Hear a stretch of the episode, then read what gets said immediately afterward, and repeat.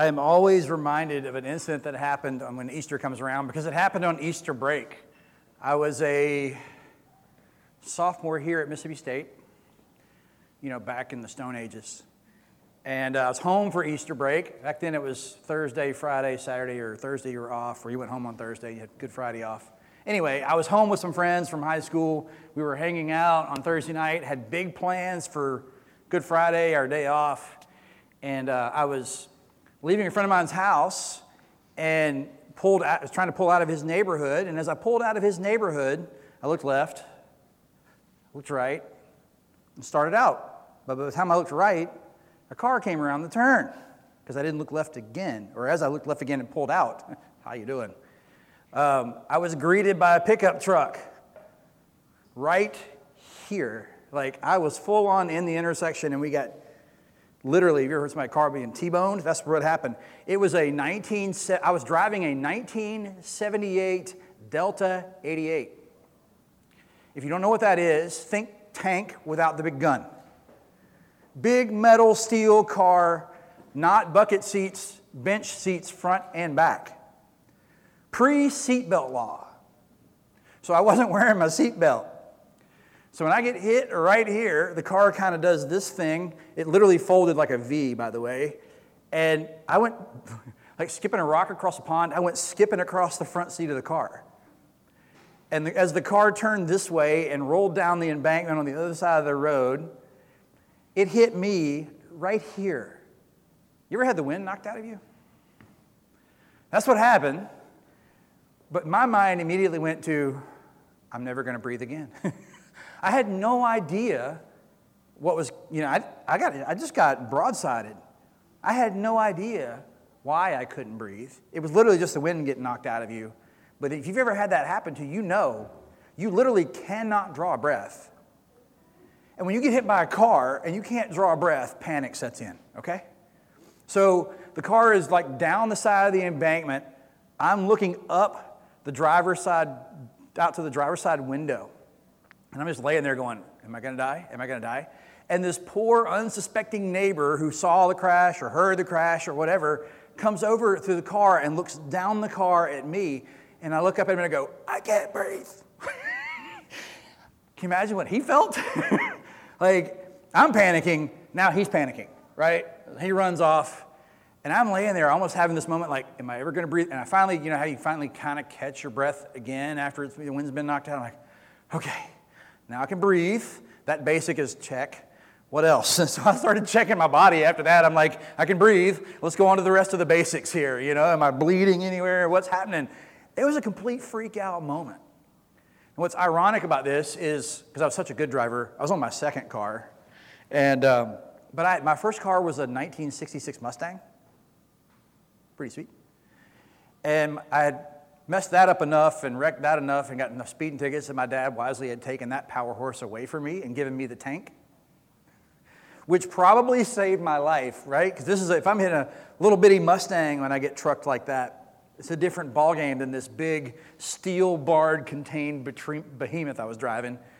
But i was still pretty freaked out. It was a pretty dark day. I didn't i was like i remember i remember getting to the hospital later and like it was at st dominic's in jackson.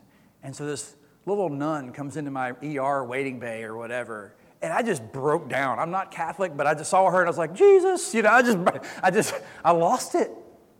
I lost it. I'm alive. I'm here. There's a symbol of God. I just went, oh, I connect the dot. I mean, I was like, thank you, Jesus. Yeah, I just lost it right there in the ER. It was, it was, it was scary because I did not know why I can't breathe. Now, that first Sunday morning, the people of God, the disciples of Jesus, have been walking with him talking with him, having lunch with him, having fish on the beach with him, hanging out with Jesus himself. And I know we wish we could do that, right? And then the authorities come and take him away and execute him. Their problem a little bit bigger than mine. Their emotional pain a little bit bigger than mine. But they had lost their Messiah. They have lost Jesus. And so they're obviously in mourning. The disciples are freaked out because they assume they are next. Peter has freaked out and denied him because he didn't want to be executed with him. They're locked in an upper room somewhere where the authorities can't find them, hiding out, wondering what's going to happen next because now Jesus is gone.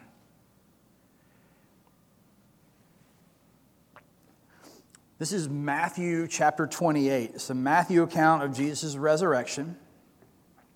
That's happened. It's a dark day. Their hope has been stolen. They're in emotional loss of pain of their dearest friend and Messiah. They don't know which way to turn. But on the 20 on that Sunday, we get this. After the Sabbath, as the first day of the week was dawning, Mary Magdalene and the other Mary went to see the tomb. And suddenly there was a great earthquake.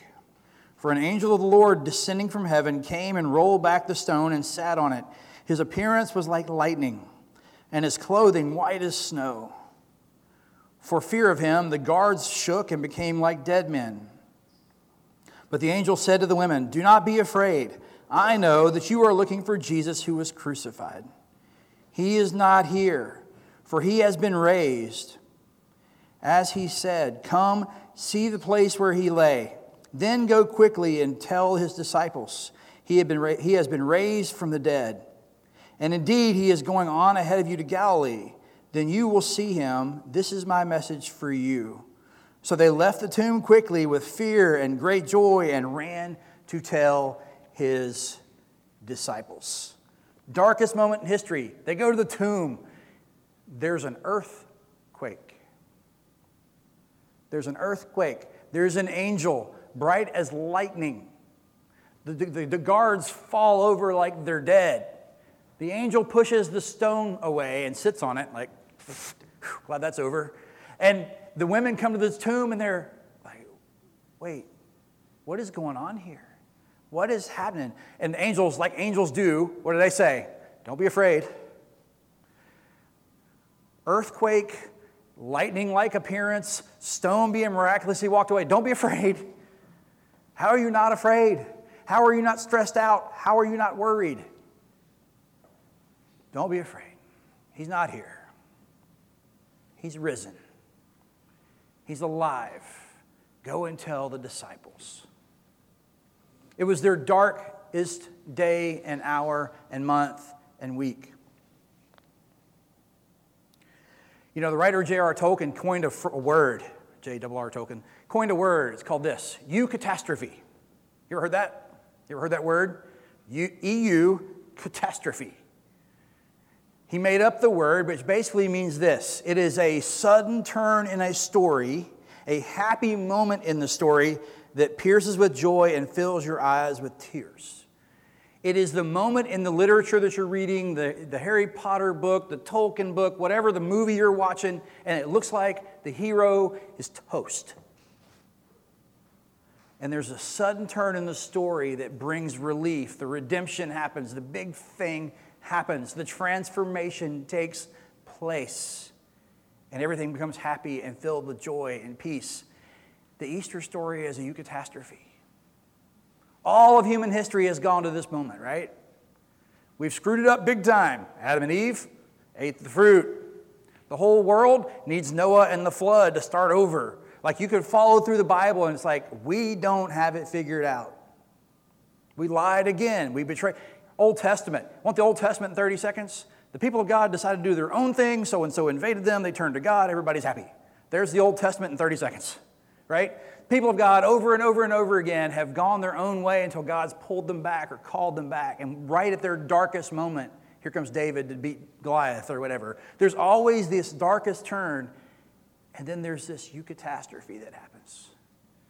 And their hearts are filled with joy again. I started out this by sharing this Easter story this, that I had. I kind of left you hanging, like Charles on the other side of the car. He goes, had this great moment. So I'm a college student at that time. I just trashed my Delta 88. How am I going to school on Monday? Walking from Jackson to Starkville, not a good prospect.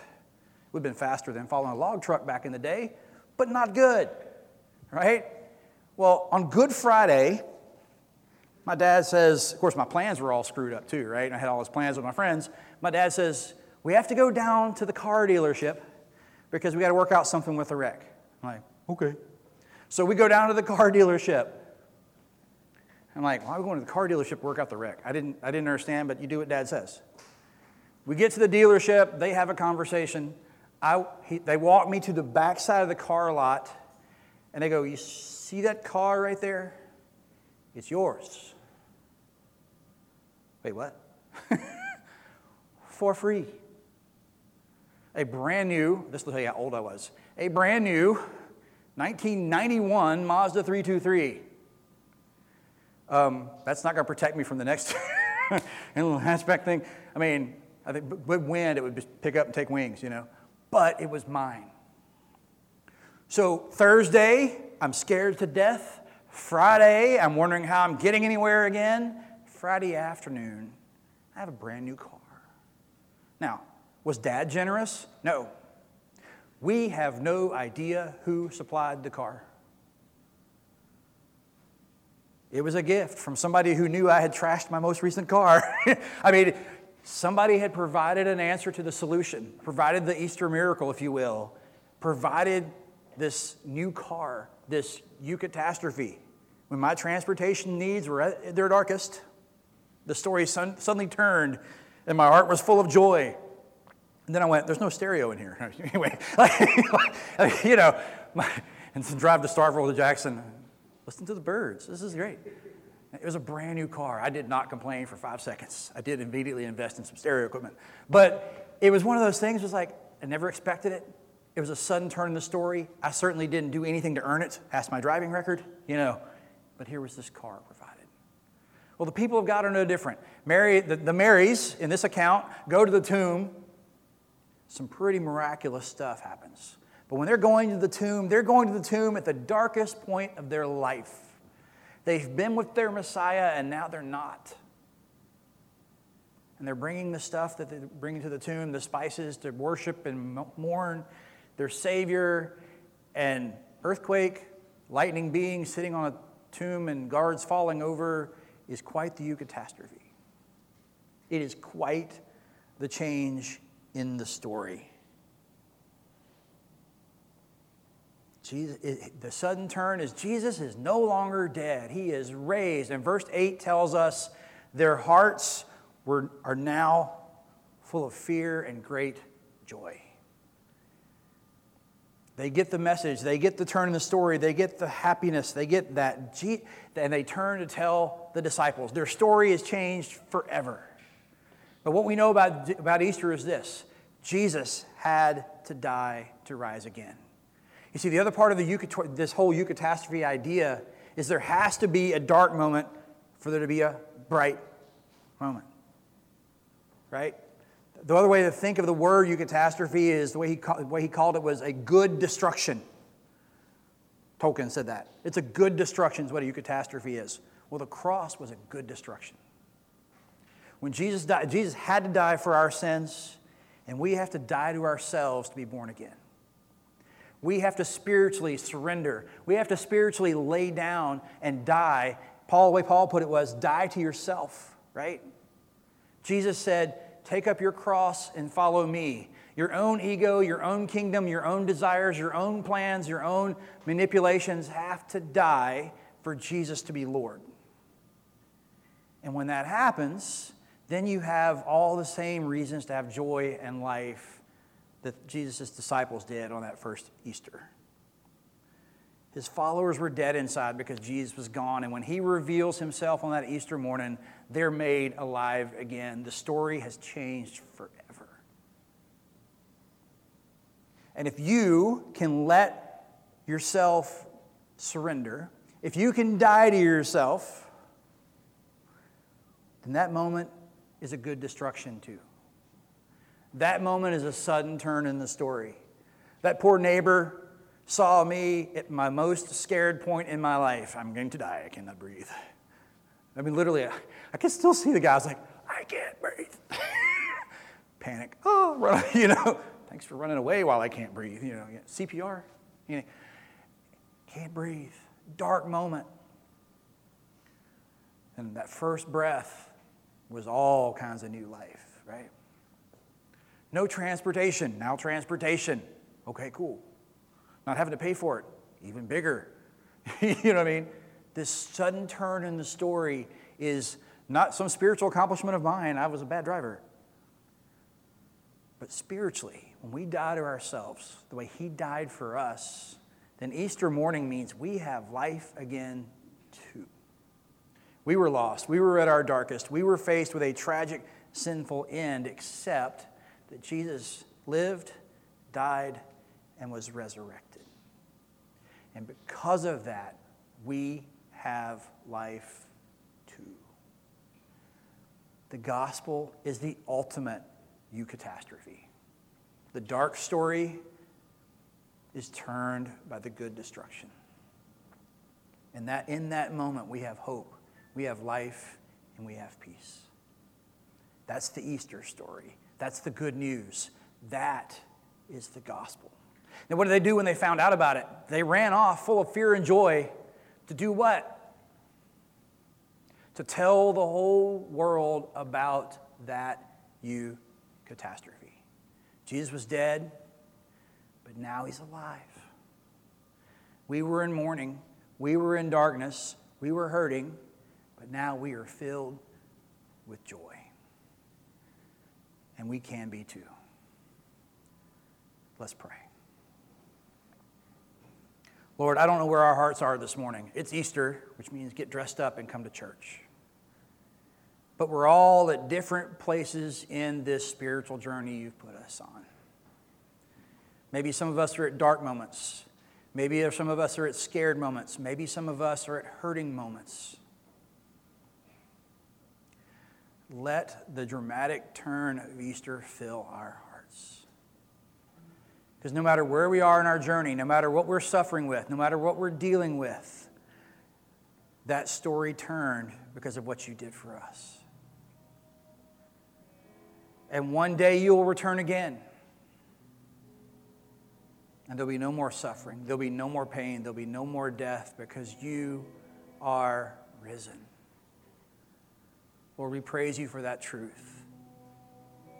And we warmly invite the hope and light that comes from knowing that you are alive. Help us to live into that hope. In Christ's name.